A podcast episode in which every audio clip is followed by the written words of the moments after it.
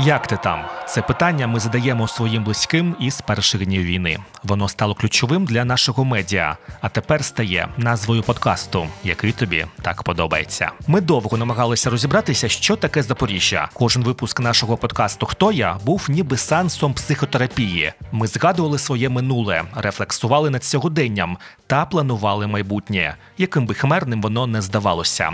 Але кожна хороша психотерапія колись закінчується. От і наш подкаст нарешті змінюється.